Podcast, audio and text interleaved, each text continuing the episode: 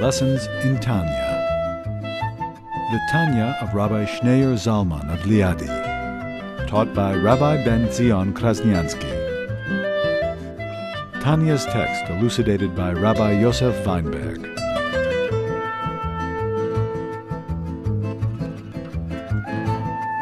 The Rebbe is discussing different levels of unity with God. One is analogous to a chariot, where the chariot becomes a tool, an implement of your will, your desire. The chariot is egoless, it's a tool in your hand that goes wherever you want it to go. So the the organ with which you do the mitzvah, your hand that does the mitzvah, your legs that take you to do the mitzvah, they are like chariots, they become the implement to God's inner will. What God really desires, and which is the ultimate motivation and driving force behind everything in creation. Why did God create the world? Because He desired us to do mitzvot, and therefore He created the whole world. So, by using your organs and using your body and using your being to do mitzvah to become the implement, to implement God's desire and will, then you become a merkava, a chariot, a tool, an expression of God's will, and you become united with God. Then there's a deeper level of unity, which is the object of the mitzvah, the candle, the tefillin, the Sefer Torah, the Torah scroll, the object of the mitzvah itself, which is like an organ, becomes like an organ, just like the relation between an organ and the body to its soul, which, which the organ becomes completely united and inseparable from the soul. So too, the object of the mitzvah itself becomes inseparable and united with God. And therefore, it becomes a holy object. When you do a mitzvah, it's not just a ritual, a custom, a symbol. The actual physical object becomes a sacred object, a holy object because it becomes united with God. Completely united with God. Just like the body is completely united with the soul, inseparable from the soul. You don't know where the soul ends and the body begins. It's not like a machine, electricity, a current of electricity that causes the machine to move. The relation between the body and the soul is much deeper than that. The body itself comes alive. Every cell in the body is alive you can see the difference between a corpse and, and a live person. The body this is like a piece of clay, and this is a, the, the person, the flesh itself is alive. It becomes inseparable, so much so that a healthy body, you don't even feel yourself. You're completely unself conscious. And the identity of the body is the, is the soul. That is the identity of the body. So the whole being of the body it becomes the soul.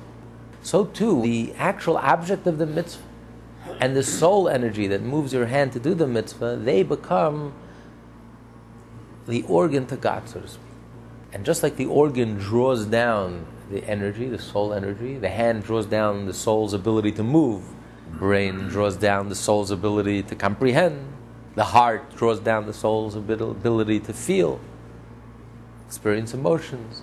So too, when you do a mitzvah, we actually draw down the divine energy each particular mitzvah, just like each particular organ draws down a unique expression of the soul, so too each particular mitzvah draws down a unique divine revelation. Each mitzvah is different. And that's why this mitzvah brings these blessings, and this mitzvah brings down these blessings, draws down this energy, and draws down this divine energy.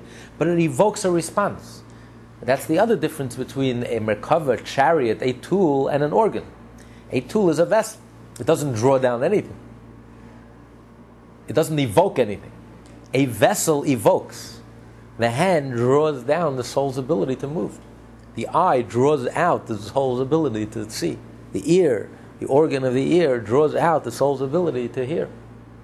So when you do a mitzvah, you're actually drawing down the divine energy, the divine flow, the divine flux. So that's a much deeper unity. But now we're, we're coming to the third level of unity, the ultimate unity, the highest level of unity. And that is, as he opened up in the beginning of the chapter, he quoted the Zohar. He quoted the Zohar. The Zohar states that the Torah and God are completely one. While the Zohar refers to the mitzvot, the 248 mitzvot, as the 248 limbs of God.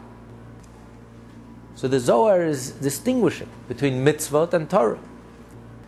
When it comes to mitzvot, he doesn't say that the mitzvot and God are one. He said the mitzvot are the organs to God, just like the organs in the body are one with the soul, as close as you can get.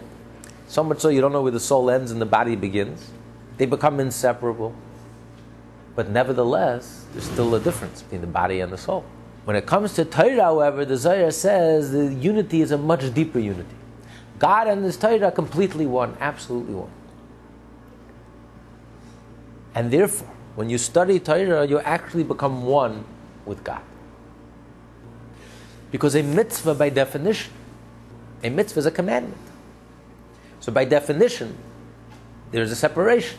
God is commanding us. So, yes, the object of the mitzvah through which we fulfill God's will and wish and inner desire becomes a sacred object, it becomes one with the divine. But nevertheless, the mitzvah by definition means that there, there's a separation. When we study Torah, we become one with God. It's like the architect. The architect has an idea, a concept. He wants to build a building. So you have the material with which you build a building. You gather all the material, you gather the stone, you gather the, the, the steel, you gather everything you need, the wood, whatever you need to. And it's that material that you're using that actually implements the vision and the wish of the of the architect of the building to build a building. Is there a commandment to study Torah? Yes, there is a commandment to study Torah, and it's one of the 613 commandments. But there is an aspect of Torah which is far more profound than just a specific mitzvah, a specific detail. There is an aspect of Torah which surpasses the fact that it's a mitzvah, just like all the, the just like the other 613 mitzvahs. As a matter of fact, there are three aspects of Torah. One is it's a mitzvah, it's an obligation, just like it's an obligation to light the candle, obligation to put on the tefillin, obligation to give tzedakah. There's an obligation to study Torah. But then, in addition, the mitzvah of studying Torah is, is a comprehensive mitzvah. Because without the mitzvah of studying Torah, there's no way I can fulfill all the other mitzvahs. Without knowledge, without information, unless without awareness, if you remain ignorant, there's no way you can fulfill all 613 mitzvahs. So the, the mitzvah of studying Torah is a, is a general mitzvah. And it enables us to fulfill all the other mitzvahs. But then there's the third aspect of studying Torah. And that's what he's discussing here. We're learning Torah is, is an end in itself. Learning Torah, you're not just to study Torah in order to fulfill a mitzvah, or in order to be able to fulfill the rest of the mitzvah the other 612 mitzvahs. But just the studying of Torah because Torah connects us with God. Torah unites us with God like nothing else. Even more, more so than, than through mitzvah. Because when you're studying Torah, it's like the Torah is the blueprint. Torah is the design. And when Hashem is sitting and has his idea, so to speak. And you're participating in that level. You're participating on the design level. You're sitting and discussing with Hashem his vision is designed for the world. The Torah is the blueprint for, the re- for, for reality.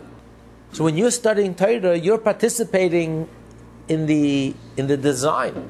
You become unified with the, with the architect himself. It's a much deeper unity. It's not just you become unified because you're fulfilling the will of God and you're implementing His will, and you're fulfilling His will, and becoming unified with His will. When you study Torah, you become one with God Himself, who is thinking about this design, who's thinking of the Torah. A group of college students once met the Lubavitcher Rebbe, the Rebbe, and they asked him, "Is it true? How is it possible that they say that people who knew the entire Torah, people like the Vilna Gaon and uh, others, and the Rebbe himself was the best example, were knowledgeable in every area, in any science. You can discuss with him any area in life, music, astronomy, the latest science, things that didn't even exist when the Rebbe who studied in university in Sorbonne, field that didn't even exist, and the Rebbe could converse with the world's experts on that subject, on their level, speaking their language. So the question was, how is it possible that by studying Torah, that makes you knowledgeable in every area, in every science, in every area in life? And the Rebbe answered, of course it's possible because Torah is the blueprint for reality. So when you study the blueprint, you're studying God's mind. When you know God's mind and His design and His purpose, then, then you can already figure out everything in this world is a reflection of, of God's mind, of God's design, of the purpose, of the blueprint. So once you master the Torah, if you're a true master of the Torah, then you master all the sciences and all the wisdoms of the world. Because once you know how God is thinking, once you become one with God's mind, God has not revealed his mind in the science, physics. That, that's just a, that's a ray of a ray, the tiniest, most insignificant reflection of God's mind. But in Torah, God revealed himself. And therefore, a true master of Torah, who mastered every aspect of Torah, and who knows how God is thinking, can figure, the, can figure out everything, everything that's going on in this world. From botany to astronomy to music to every discipline, every wisdom, and every science. There's nothing that's not incorporated in the Torah. So when you're sitting and studying Torah, you're unifying with God Himself before the world is created. The Torah precedes creation. It's deeper than creation. It's more profound than creation. Because when you're studying Torah, this is God's mind, way God is thinking for, for Himself. So you're becoming unified with God Himself. You're having a conversation with God. The words of Torah are God's words, and His wisdom, and His way of thinking, and His understanding. So if you master the Torah, you're mastering the divine mind. So uh, how does this reconcile with what Moshe said when uh, you know Hashem passed by and he said that you can't see my face? How can we really uh, you know, understand God's mind? That's a brilliant question. And we learned earlier in chapter 4, that's why the Torah is compared to water. Because the nature of water is that it flows from the peak all the way to the bottom. It'll find, water will find the lowest common place. Anyone who ever suffered from a leak in their house can testify water will always find the lowest place. So the nature of water is that it flows from the top down. But when water flows from the top down, it's the very same water that was on top. That very same water ends up in the bottom. And that's why the Torah is compared to water. Because God took his mind, the divine mind, his infinite mind, and only God can do this. But God condensed his mind and expressed his mind in language that man could understand, that man could relate to in the Torah, which is language that we can relate to. It's stories, it's words, it's letters, it's concepts. We have civil law. We talk about the, you know, we talk about thing, material things, agricultural law, civil law. These are all things that we can relate to. But what are we dealing with here? We're not dealing with. This is not just law. This is not just physics. This is not just mathematics. This is not just agriculture. You're dealing here with a divine mind. When you study Torah, your mind is engaged and occupied in the very same thing that engages God's mind. The entire creation, as we learned earlier, is insignificant to God. It doesn't engage God's mind. It doesn't even begin to engage, doesn't even begin to scratch the surface. It's completely nullified. It's almost like God can't even find it within himself. Even his ability to create is a, completely insignificant and nullified within God. But the Torah, this engages God's mind. This gives God pleasure. This is God's pleasure. So when you study Torah, doesn't matter which aspect of Torah, whether you're learning civil law, whether you're learning agriculture, whether you're learning anything in Torah, your mind is engaged in the very same thing that, that engages God's mind. But in a language a man can understand. And that's, that's the, the miracle and the gift of Torah. Because it speaks in the language of man, so we can wrap our minds around it, we can grasp it, we can, it can engage our mind fully. When you study Torah and it challenges your mind and you really put, put your mind to it, your mind is completely wrapped up. And when you, when you master, when you grasp a concept in Torah, your mind grasps the Torah. But what are you grasping? You're grasping something that's inherently infinite. This is the water that has journeyed and traveled, but retained, just like water. The water on the bottom is the very same water that was on top. It retained its divinity, retained its infinite. God is able to condense His infinite mind, His infinite self in, into the Torah. For Moshe, he was like dealing with capitalists. He was dealing That's why the Torah is like a screen. We're able to receive the Torah because we can deal with the Torah. The Torah is graspable to the human mind. Words, letters, concepts. The Torah speaks our language. But we have to remember that every word in the Torah, every letter in the Torah, is a vessel, a vehicle for the infinite. Every letter in the Torah contains God's infinite self that totally transcends the mind and totally transcends uh, human comprehension and human intellect or even, even angelic comprehension. It completely transcends the entire universe. And yet every word that letter in the Torah is able to grasp, is able, is, is reflects God's infinite self. And yet it's contained in simple language, a language that we can grasp. So when you're grasping the Torah, what you're truly grasping is with your human finite mind, you're grasping the infinite. That, that's astonishing. That doesn't exist when you study math or science or physics or any other wisdom. It's only by studying Torah. It's a paradox. The human mind is able to grasp something infinite. The finite mind is able to grasp something infinite and fully grasp the part of Torah able to grasp. But by grasping what the mind is able to grasp, by understanding a piece of Torah, a verse in the Torah, whatever you're studying, a piece of Talmud or a legal question, you're grasping the infinite. Which explains why a Jew gets so excited about studying Torah. Conventionally, who studies law? You're planning to be a lawyer, you study law. If you're planning to be a judge, you study law. A person who has no ambition to become a lawyer, has no interest in, bec- in becoming a judge, doesn't spend thousands of hours of his life, doesn't dedicate thousands of hours to study law. Yet a Jew who's not a rabbi, who's not plan- planning to become a dayan, a judge, will spend thousands of hours of his life studying Baba Kama, Baba Metzia, Baba Basra, Tal- Talmudic, legal questions have no relevance to your life, it has, that has no application to your life, it's not connected to your life. And yet a Jew can't wait to wake up in the morning and to study with renewed enthusiasm and spend 18 hours a day to study and to, to learn because it's not just a question of studying law, intellectual exercise. It's not just a question of studying mathematics or physics, which gives you a tremendous intellectual reward. Because when you study Torah, you become connected, you become united. Your mind becomes united with the mind of God. You become inseparable from God. Your mind becomes the finite and the infinite merge. You become one with God. And, and a true master of the Torah, your mind starts thinking like the divine mind. That's why the true masters of the Torah, the true leaders of the Jewish people, the Moshe Rabbeinus of the Jewish people, the Moses of the generation, their mind became one with the mind of God, and therefore they looked at everything in life from, from a divine perspective, from a, from a, godly, a godly perspective.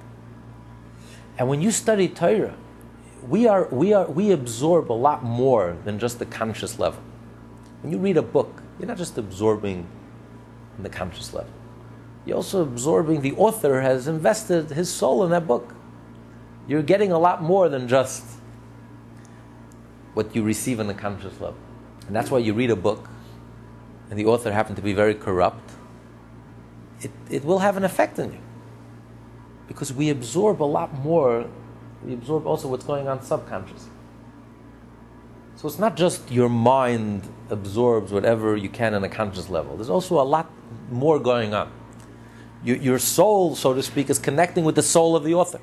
And if the soul of the author happened to be a very rotten human being, it will affect you. You, won't, you can't say it's, you're unscathed, it won't affect you. So imagine how much more so when we study the Torah, the divine author, written by the divine author. So when we study Torah, it's, it's, a lot more is going on than just what's going on in the conscious level. That you understand the Torah, you appreciate it, it's deep, it's profound, it's interesting, it's stimulating, it's exciting. A lot more is going on. We're also, our soul is also absorbing the soul of the author. Our soul is uniting with the soul of the author. God invested his soul in the Torah. He invested himself in the Torah. It's his mind, it's his infinite divine mind. You're absorbing the holiness of the Torah. You're absorbing the infinite holiness of the Torah. as well. your soul is absorbing the infinite and, and it affects you positively. Your mind starts thinking in a divine way, in a godly way. You start seeing reality from a different perspective. There's a big difference if you study Torah, you don't study Torah. When you study Torah, your mind thinks differently. You see things in a purer way, in a clearer way, in a much more profound way, a divine way. It's true. and that's the secret of the Jewish people. We're the, we're the people of the book. This is what preserved us thousands of years. God is speaking, He's a teacher, and we're learning. It's His words, His wisdom. And this elevates us above, above the entire universe. When we study Torah, the universe ceases to exist. The world ceases to exist. What universe? What world? This is God's blueprint for reality. Before creation. This is God thinking to Himself. So this precedes creation. Nothing exists. And therefore, nothing affects us. And this is what keeps us fresh, keeps us vibrant, keeps us vigorous, and keeps us current and relevant, and keeps us youthful. We haven't seen anything yet. We've been around 3,800 years. Not only haven't we exhausted our energy, we haven't even scratched the surface. You don't just study Torah in order to go to heaven. When you study Torah, you are in heaven. Because you are united with God. That's the ultimate motivation for a Jew to study Torah. Not to fulfill the mitzvah of studying Torah, like you said, or even to be able to fulfill all the other mitzvah. It's just the idea when you're studying Torah, you're lishma for its own sake, just to be united with God, to be connected with God, when your mind becomes completely one with God. In a complete unity, in an absolute unity. Much more so than through the mitzvot. And that's why the studying of Torah is the equivalent of all the other mitzvot. That's why Torah study has always been way up there, has always been the number one priority for the Jewish people. We're the people of the book. Of course, it's not enough to study Torah. You have to live the Torah and you have to implement the Torah and you have, you have to bring it into action. But studying of Torah is an essential part of a Jew's life. And it's an end in itself, not just a means to an end. You have to be a scholar. To do the right thing, you have to be knowledgeable, you have to be learned. That's a means to an end. But just studying Torah for its own sake. Just the idea of being one with God. And that's what he's going to explain now how through studying of Torah we achieve a third level of unity, which is much more profound than the unity of a chariot with a rider, which is also unified with the rider, eagle is. It's even more profound than the unity of the organs of the body to the soul, which is inseparable from the, uh, from, from the soul. The body becomes the soul, an expression of the soul. So much so that the body automatically responds. Whatever the soul wants, the body just automatically does. Because the body and the soul become absolutely one and unified. But nevertheless, there's still a distinction between the body and the soul. It's two separate entities that become unified. In the divine mystery and the divine miracle of life, how material and spiritual, matter and energy become completely unified. But nevertheless, it's two entities that become unified. When you study Torah, however, you become absolutely one with God. There's no separation whatsoever. Uh, the second paragraph, but the thought. But the thought and meditation on the words of Torah, which is accomplished in the brain, and the power of speech engaged in the words of Torah, which is in the mouth, these being the innermost garments of the divine soul, and thus closer to the soul itself than the faculty of action, the external garment, and surely the divine soul itself which is clothed in them, that is, in the thought and speech engaged in Torah study. All of them are fused in perfect unity with the divine will, and are not merely a vehicle, a chariot for it, as are the mouth and brain in which the thought and speech of Torah study takes place. The term perfect unity indicates that the two become one and the same, unlike, for example, the unity of body and soul, which retain their separate identities even when they are joined together and form one unit. An example of a perfect unity can be found in the unity of the soul with its faculties, which are a part of it and are thus completely united with it. In the same way, the divine soul and its faculties of speech and thought are united with the divine will when one thinks or speaks of matters of Torah. The Alter Rebbe now goes on to explain how Torah study is able to effect this level of unity. For the divine will is identical with the halachic subject of which one thinks and speaks, inasmuch as all the laws of the halacha are particular expressions of the innermost divine will itself. Uh, it says here like the thought meditation, which is accomplished in the brain, is the innermost garments of the divine soul. What does that mean? The innermost garments. The, the soul has like three garments, three expressions thought, speech, and action. So the mitzvah is more with action. You have to do the mitzvah. Studying Torah engages the mind, it's through thinking. So thinking is the innermost garment of the soul, it's the closest to the soul. That's why you can't stop thinking. Why a garment? Because a garment, just like a garment, you can take off your garment, you can, you can put on your garment. It's not really part of you. Thought, speech, and action is not really part of you. I can think 2 plus 2 is 5. So it's a garment. I can change it. I can think whatever I want. You can't understand 2 plus 2 is 5. Because understanding is part of you. Just like you, you can't grow a sixth finger. You can't take off a finger because it's part of you. That's not interchangeable. A garment is interchangeable. Thought is interchangeable. Speech is interchangeable. Action is interchangeable. It's external. You can take it on, you can take it off. Your emotions, your personality, your character are not, are not so interchangeable. You can't love something you hate. So what's the outer garment? The outer garment, innermost. speech. Speech is more outer in comparison to thought. Speech is more. Action is even more external than speech.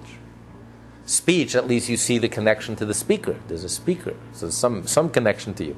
Action, you may not see any connection between the action and the person doing the action. It doesn't tell me anything about the person. When you speak, it tells me something a little about you. When you act, a person could be working in a factory for 50 years. I don't know anything about him. I see he's working, he's doing something. It doesn't tell me anything about him. So speech is much more external.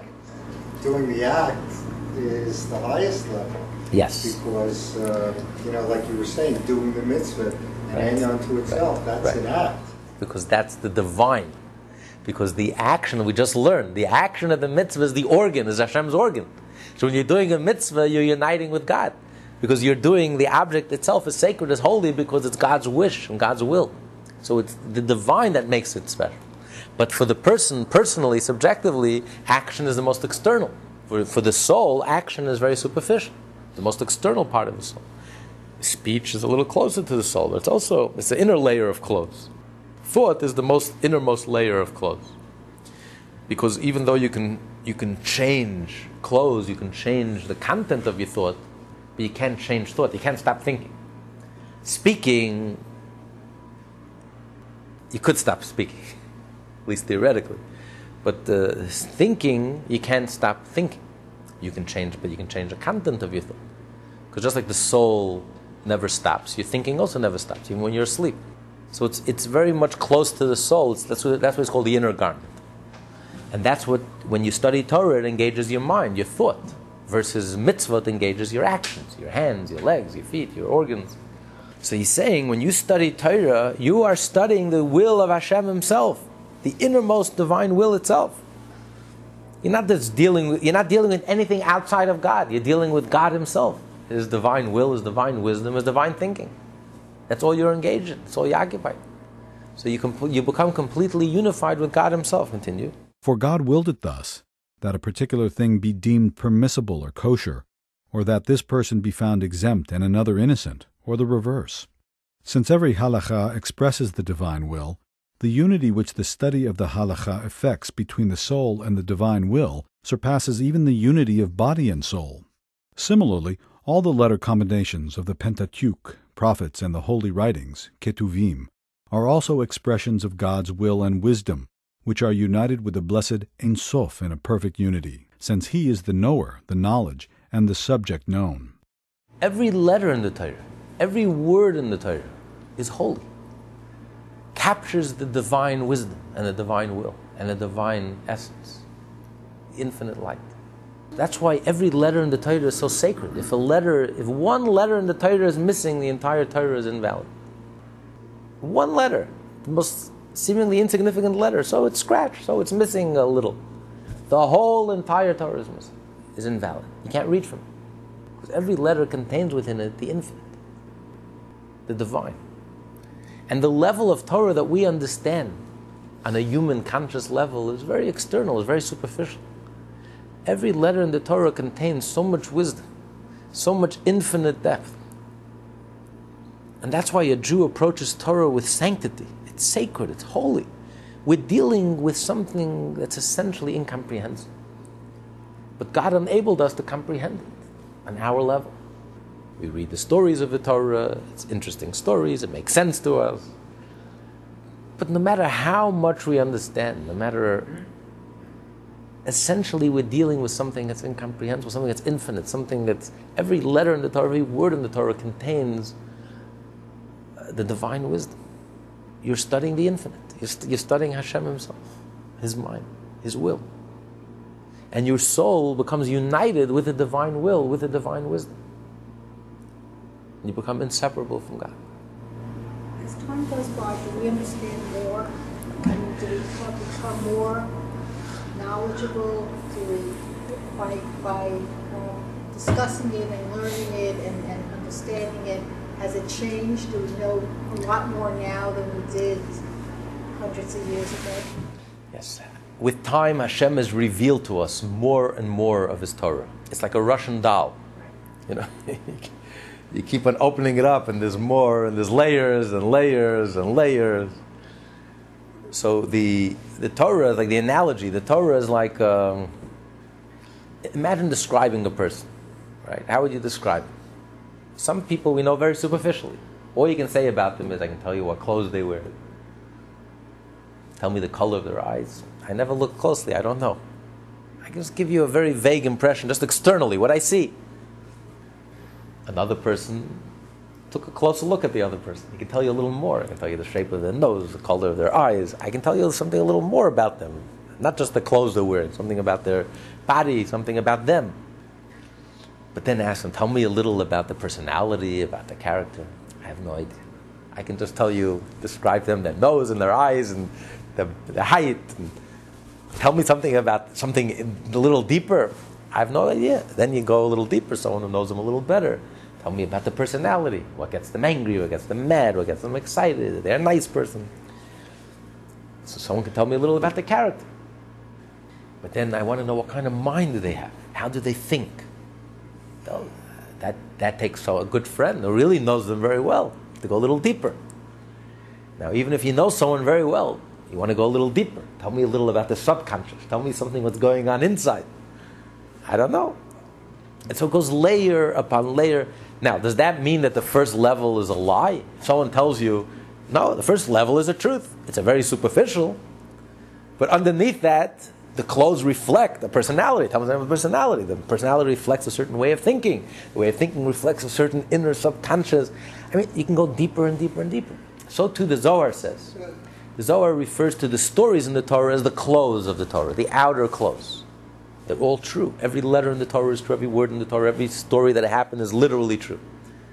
But it's the outer clothes. If someone suffices by just studying the stories of the Torah and reading, wow, this is a nice story, an interesting story, it's a true story, and it's an exciting story, that's very superficial. Then another person takes a little deeper. What are the morals I can learn from the story? How can I become a better person? What's the Torah teaching me? This is already a person getting to know the body. I can tell you something more the color of the eyes, the shape of the nose. Then you go deeper and deeper, the Talmud, and then you go to Kabbalah. Tell me something about the personality, the character. Strip away another layer, get a little deeper.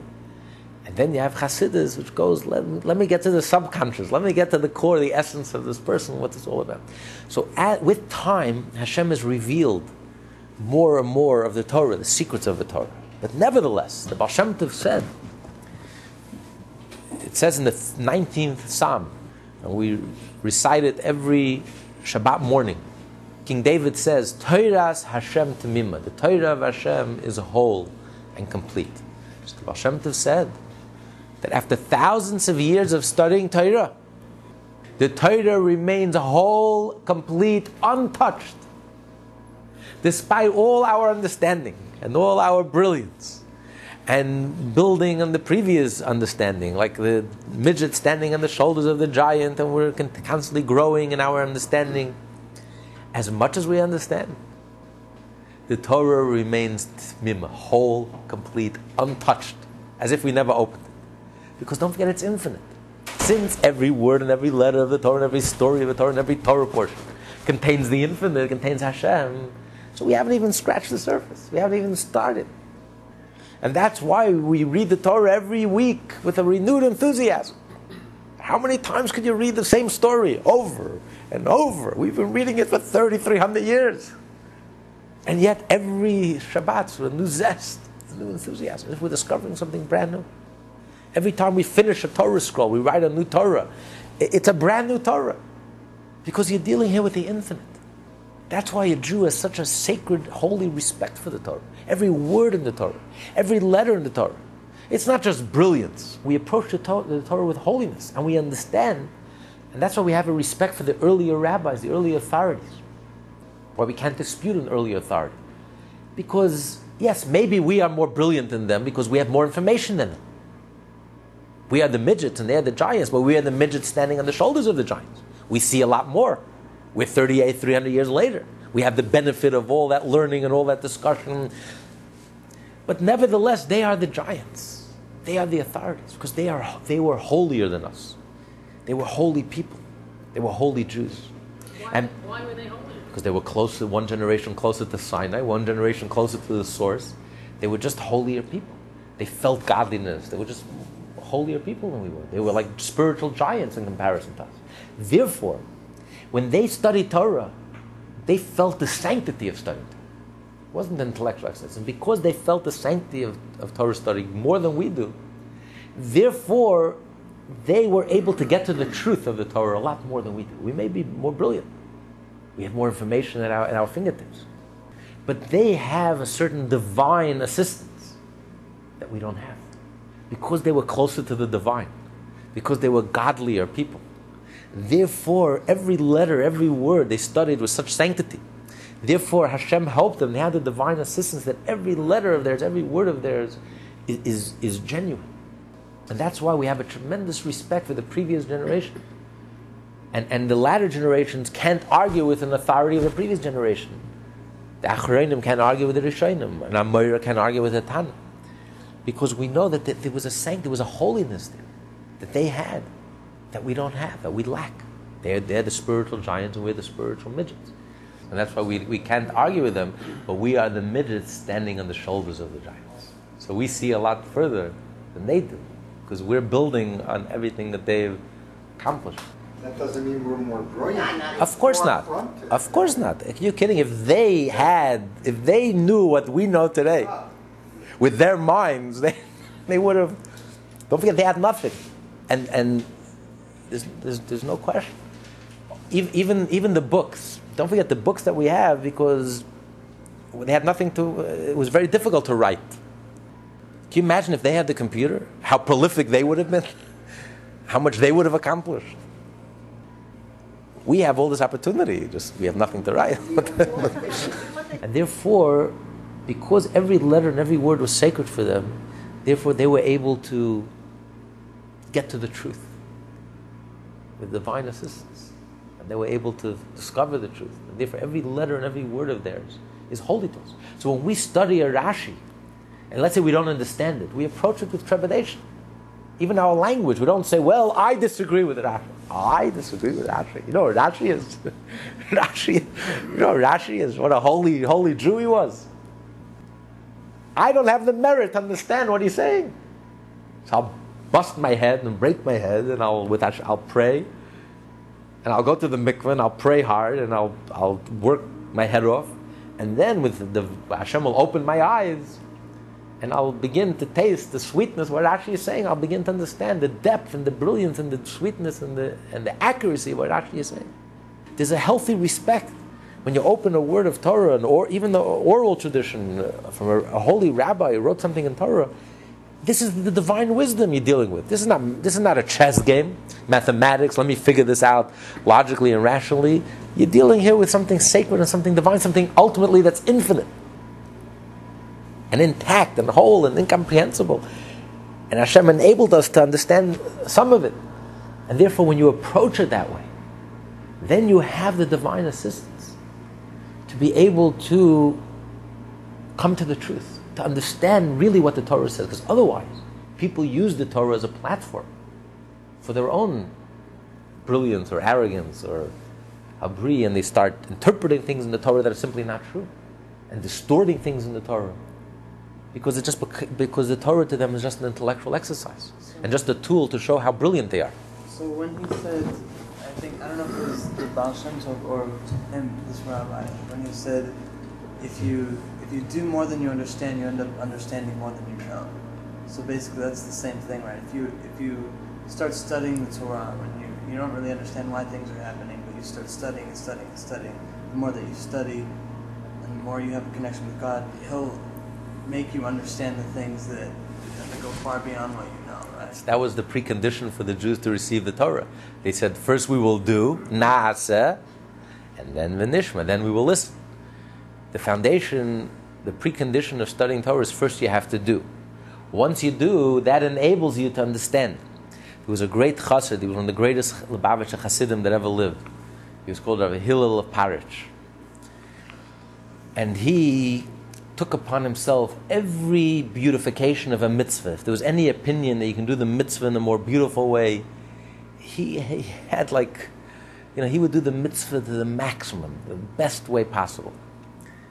He took upon himself things that no one else did. And he, and he said, he says, I take upon myself to do the mitzvah in the most beautiful way because the more I do the mitzvah, it helps me in understanding the more I understand the Tanya, the more I understand Chassidus, the more I understand Hashem's Torah, the more Torah I understand, the more motivated I am to do to do the mitzvah, to do to do it even more more beautifully. So it's like it's like a never-ending cycle. One helps the other. The more mitzvot you do, the more active you are, the more divine assistance you have, and the more it opens you up. It opens up your mind, and it opens up your soul to be able to perceive things that are really beyond beyond you and the more your mind is open, the more motivated you are to go ahead and to go ahead and do and do the mitzvah. This reminds me of a beautiful story of Hillel Parich. Hillel Parich never saw the Alter Rebbe, the author of the Tanya. Once, once in his life, he heard his voice. Because he heard so much about the Alter Rebbe that he decided he must see him. But every town he came to see him, he missed him. He just missed him. Like Alter Rebbe just left. This happened time and time again. Finally, he got smart. He found out the Alter Rebbe's itinerary, and he made it to the town before the Alter Rebbe came. But there was going to be a big crowd to see him. How is he going to get his audience? So he hid under the table without the Rebbe is going to speak. And he prepared some questions in the Talmudic tractate of Erechin. Erechin is a Talmudic tractate that explains the laws in the Torah. It says if a person takes upon himself that I'm going to pay the value of a person. So depending on the age of the person, depending if it's a man, a male, a female, then the age, he has a certain price. So that's the amount that you have to give to tzedakah. So if you say if his value, I take upon myself his value, he has to give whether it's three shekels or whatever it is, the different ages of different groups. So there's a Talmudic tractate on these laws, a whole Talmudic tractate called Erech. And he had, he, the Alter Rebbe's reputation preceded him. Alter Rebbe was a brilliant, the most brilliant mind in Eastern Europe, Talmudic scholar. He wrote the, the Code of Jewish Law, Alter Rebbe Shulchan Aruch, and he wanted to ask him, he had this question that bothered him, no one was able to answer, and he prepared these questions. The Alter Rebbe walks into the room, he sits down, before he has a chance. He planned his plan was he's going to poke his head up and say, "I have a question for you." Before he had a chance to say anything, Alter Rebbe said, "A young man, a young man that has a question in the Talmudic tractate Erechin, first he has to be Meirich himself. Meirich means he has to first evaluate himself. Erechin is all about evaluation. Let him first evaluate himself."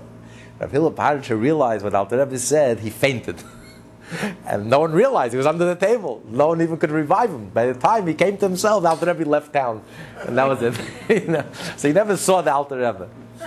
But this was the only time in his life that he heard. And this is what Alter Rebbe was telling. And this, this is applicable to what he's discussing here. That yes, the Torah is logical and it's brilliant, especially the Talmudic tractate Erechin. It's brilliant and you have one question, and if you read, you study the Talmud, and those who really get into the Talmud, you have five different ways of answering one question. Maimonides approaches the Talmudic, Talmudic passage this way, and the Rashba approaches it this way, and then Nachmanides approaches it. Mean, it's just fascinating. It's brilliant. It's just there's no there's the pleasure that it gives you just to study Torah, the different understanding and there's different approaches. It's just it's just incredible. But ultimately, you have to remember that you're dealing with something divine, godly, infinite, inexplicable. Just like the laws of Erech. How do you explain it logically? Everyone at this age has one price, has one value. The biggest shmendrik and the most valuable, valuable person in the community who contributes, and yet the Torah says they all have the same value. In other words, you're dealing here with the infinite, because in comparison to the infinite, to Hashem, a billion, a trillion, a zillion is not one iota closer to infinity than one. To Hashem, the greatest, as we learned earlier in, in chapter 18, the greatest and the smallest is all the same. So they all have the same value.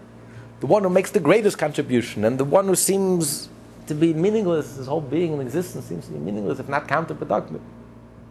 And yet Hashem says they all have the same value. So you know, you're dealing here with something that's infinite, something that's totally beyond human comprehension, beyond spiritual comprehension. You're dealing here with Hashem Himself.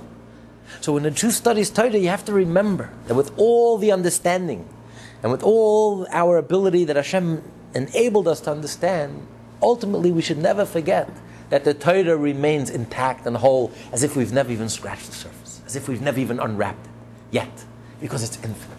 And therefore you approach the Torah with a tremendous sense of holiness, of sacredness. I'm about to become one with the essence of God.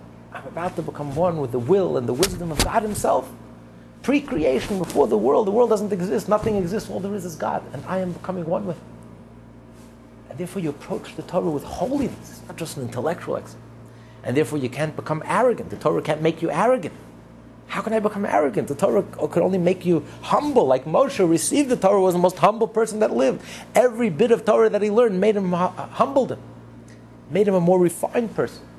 The closer you get to God, the more unified you become with God, the more egoless you become. Then you know that you're tr- truly studying Torah Lishma for its own sake. And that something very divine and godly and special is happening these days. Okay, continue. This is what is meant by the statement that the Torah and God are absolutely one. They are not merely organs of the king, as are the mitzvot. For, as explained above, the unity of the mitzvot with God is like that of body and soul, where two separate entities are joined, whereas Torah is entirely one with God. Now, since the divine will, which is in perfect unity with God Himself, stands completely revealed in the divine soul and in its inner garments, that is, its thought and speech, while the person occupies himself with words of Torah, and there is nothing obscuring the divine will at that time, for when one studies Torah, the divine will and wisdom contained in it come into full expression in one's soul and its faculties of thought and speech.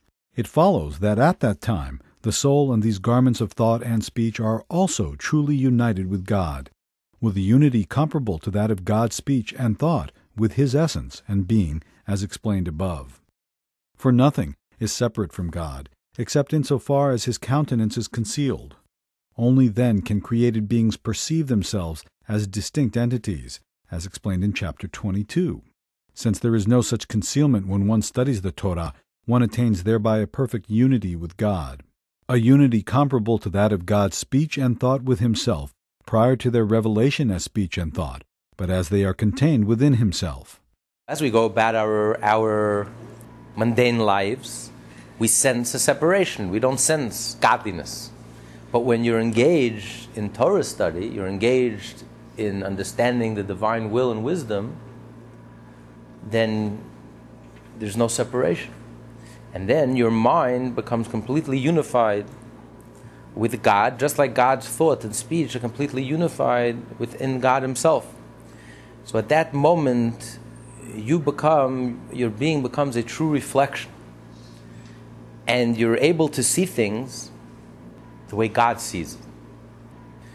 See, the Torah is experiencing reality from the inside out, the way God sees reality. We live in a, a two dimensional universe, so to us, everything is split down the middle. But from God's point of view, the way reality is experienced from the inside out, there is no split, there is no dichotomy. All there is is God. There's an absolute unity. There's no split between right and left, chesed, kindness, gevurah, strength, upper, lower, body, soul, material, spiritual, infinite, finite, right? All paradoxes are reconciled. God completely squares the circle. There is no split, there is no disconnect. So when you study Torah, we experience reality from Hashem's point of view. Where there is no split, there is no upper, lower worlds, separate consciousness, separate existence, subjective, objective. All these dichotomies, all these differences just melt away. All there is is God. They become completely unified within the unity of God. So it's as if existence dissolves. There is no, there is no existence. There's no upper realm, there's no lower realm, there's no energy, there's no matter, there's no spiritual, there's no physical, there's no infinite, there's no finite. All there is is God Himself, the absolute unity of God. And this is something that the higher realms can't fathom. Not only the human mind can't fathom, the angels can't fathom, the higher realms can't fathom, the divine realms can't fathom this idea. Because by definition, they're defined. There's a certain definition. Either they're finite beings or infinite beings. But infinite is also a, a definition. But God is beyond any definition. So this is something that even the higher realms can't begin to fathom. So this is a reality that eludes even the highest realms. So when you study Torah, you achieve a level of unity that eludes and escapes the highest divine realms. Because on the highest divine realms, there is a dichotomy. Higher, lower. There's God and there's something separate from God. But when you study Torah, all these differentiations completely dissolve. And you become one with the essence of God. So it elevates you, it lifts you on a higher level than even the highest, highest divine realm, spiritual realms. And you become a reflection of that unity. When you sit and study Torah, that moment you become an expression of the ultimate unity. You become completely unified with God. It elevates you to a level that's beyond heaven. It elevates you to a level that's beyond the highest divine realms, spiritual realms. When you say study Torah, okay, are we just talking about reading the words, or are we talking about the discussion? The you know, because when you, you, sit, you talk about Torah, right? You, you, you read a, you read a portion and you talk about it and you discuss it, and, and sometimes you question and you challenge and you want explanation. Is that all considered studying Torah? Even does God want you to be be saying, I, I don't understand this, and why is this? As a matter of fact, with the exception of the five books of Moses, which even if you don't even if you don't understand it, you can make a blessing. That's why anyone who's called up to Torah makes a blessing, even if he has clueless what he's about to read. The oral Torah, unless you understand what you're learning, you're not allowed to make a blessing. It's a blessing in vain. The whole purpose of Torah, what is considered studying Torah, is if you study, if you understand it. And you have to understand it. When you study a Torah and you say, Rashi had a question, Tosfos had a question, that's a very interesting historical fact. Tosfos had a question. Do you have a question? Does it make sense to you? That's the only question. That's the only issue. You have to study Torah that it has to be your question. It has to bother you. Does it trouble you? Have you really thought about this very well? And the more you think about it, suddenly Tosfos' question becomes your question. It makes no sense to me. And when Tosfos says v'kasha, v'tema, it becomes your question. It, it makes no sense. I, I don't understand this. And then when he gives an answer, when Rabbeinu Tam or the Ri or one of the give an answer, it has to be your answer. It has to make sense to you. Otherwise, that's not called learning Torah. Learning Torah has to engage your mind. You have to understand it and understand it honestly. It doesn't make sense to me or it doesn't make sense to me. You can't pretend. And it's not enough. Well, it made sense to the rabbi. It's very nice. Maybe that doesn't make sense. You have to understand and delve deeply to the best of your ability, the limit of your mind. You have to really push yourself until you fully, fully grasp, until it makes completely sense to you. It sits well with you, it makes sense to you. But if something still troubles you, and it doesn't make sense and doesn't sit well with you, then, then you haven't studied, you haven't learned. So, yes, you study Torah through engaging your mind fully, to the maximum, to the best of your ability. But when you're studying Torah, when you're doing that, it's not just an intellectual exercise. It's not playing chess, figuring out, figuring out a logical puzzle or mathematical problem. You're studying the divine. At that moment, you become a reflection of God's absolute unity. And that moment is very, is very special. It elevates you above heaven. It elevates you to a place that the angels can never accomplish, never achieve. All the meditation in the world can never achieve. You can meditate for a thousand years, and you will not accomplish what you accomplish when you study a pasuk Rashi, Chumash Rashi, a piece of Talmud. The moment of studying Torah is so sacred, it's so holy, it's so special. It's something rare, it's something unique. It doesn't exist in the entire universe. Because the universe, by definition, whether it's the upper realms or the lower realms, the universe, by definition, is something separate from God. But when you study Torah, there's absolutely no separation. There's a complete unity. You become completely, you become a reflection of the unity of God. You become completely unified with God. And at that moment, you reflect the true state of being, the true state of reality, which is that nothing really exists. All there is is God. There's no other experience in life like it. There's nothing in life we can do that we can achieve and accomplish the same thing. Not even through doing mitzvah. It's only through studying Torah that you can accomplish, that your being becomes a reflection. At that moment, your being, through studying and understanding the Torah, your being becomes a reflection of the ultimate state of being, the absolute state of, reality. That there's no other reality but God. Okay.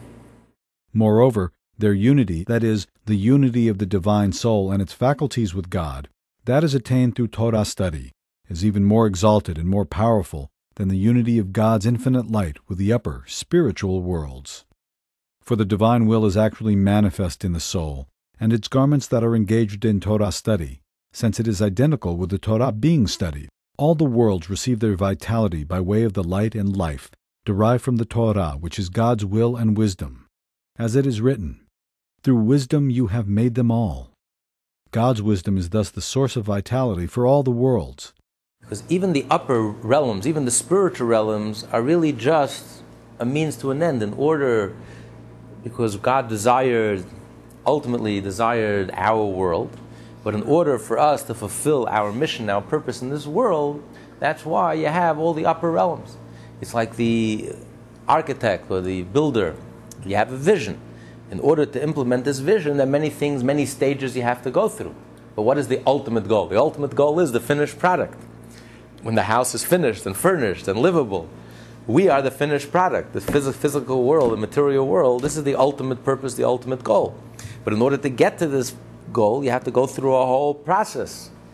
You know, how do you suddenly end up with a house? You have to go through a whole procedure, a whole process. And that, that's, that's why God started with the upper realms. Not that the upper realms are more valuable and more precious than, than the lower realm, our world. On the contrary, this world is more precious and more valuable. This is the finished product. This is the ultimate goal.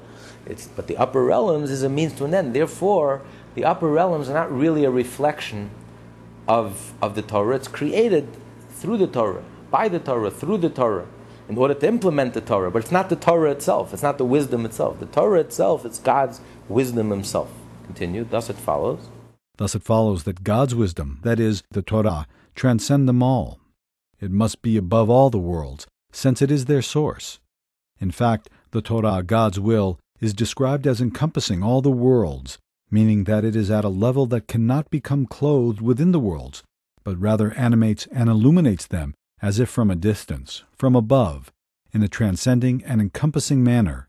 And it is this level which transcends all the worlds that is clothed in a truly revealed form, in one's soul and his soul garments, when he studies Torah, even although he does not see it. So the Torah transcends all of the worlds. The worlds do not contain the Torah because creation is not something that fully engages God. As we discussed, learned earlier, God's ability to create is completely nullified within God Himself. It's, it's insignificant to God. That's why creation is compared to speech, just like the ability to speak within a person. That doesn't, that's just an insignificant 10 words. When we speak 10 words, our ability to speak 10 words, that, that's insignificant in comparison to, uh, to uh, the totality of our being. It's, an, it's a non event. We can't even find those 10 words within us. So God's ability to create is a non event even within God. So the Torah is not just a blueprint for God to create the world, as if God's mind is engaged in creating the world. That's, that's, that's a non event. The Torah is God's mind is engaged on his, on his own. What, what engages God's mind, that is the Torah. And that totally transcends the universe. There's nothing to do with the universe. That's totally beyond the universe. That's God for himself. And all of the, the entire universe, even the higher spiritual realms, is completely insignificant. So when you're studying Torah, you're really studying the divine mind itself. You're studying the same thing that engages God's mind. What excites God? What's, what's from that point of view, it's not that the world is an illusion, but from that point of view, the world is merely is just here just to implement the divine will. All there is is really the divine will.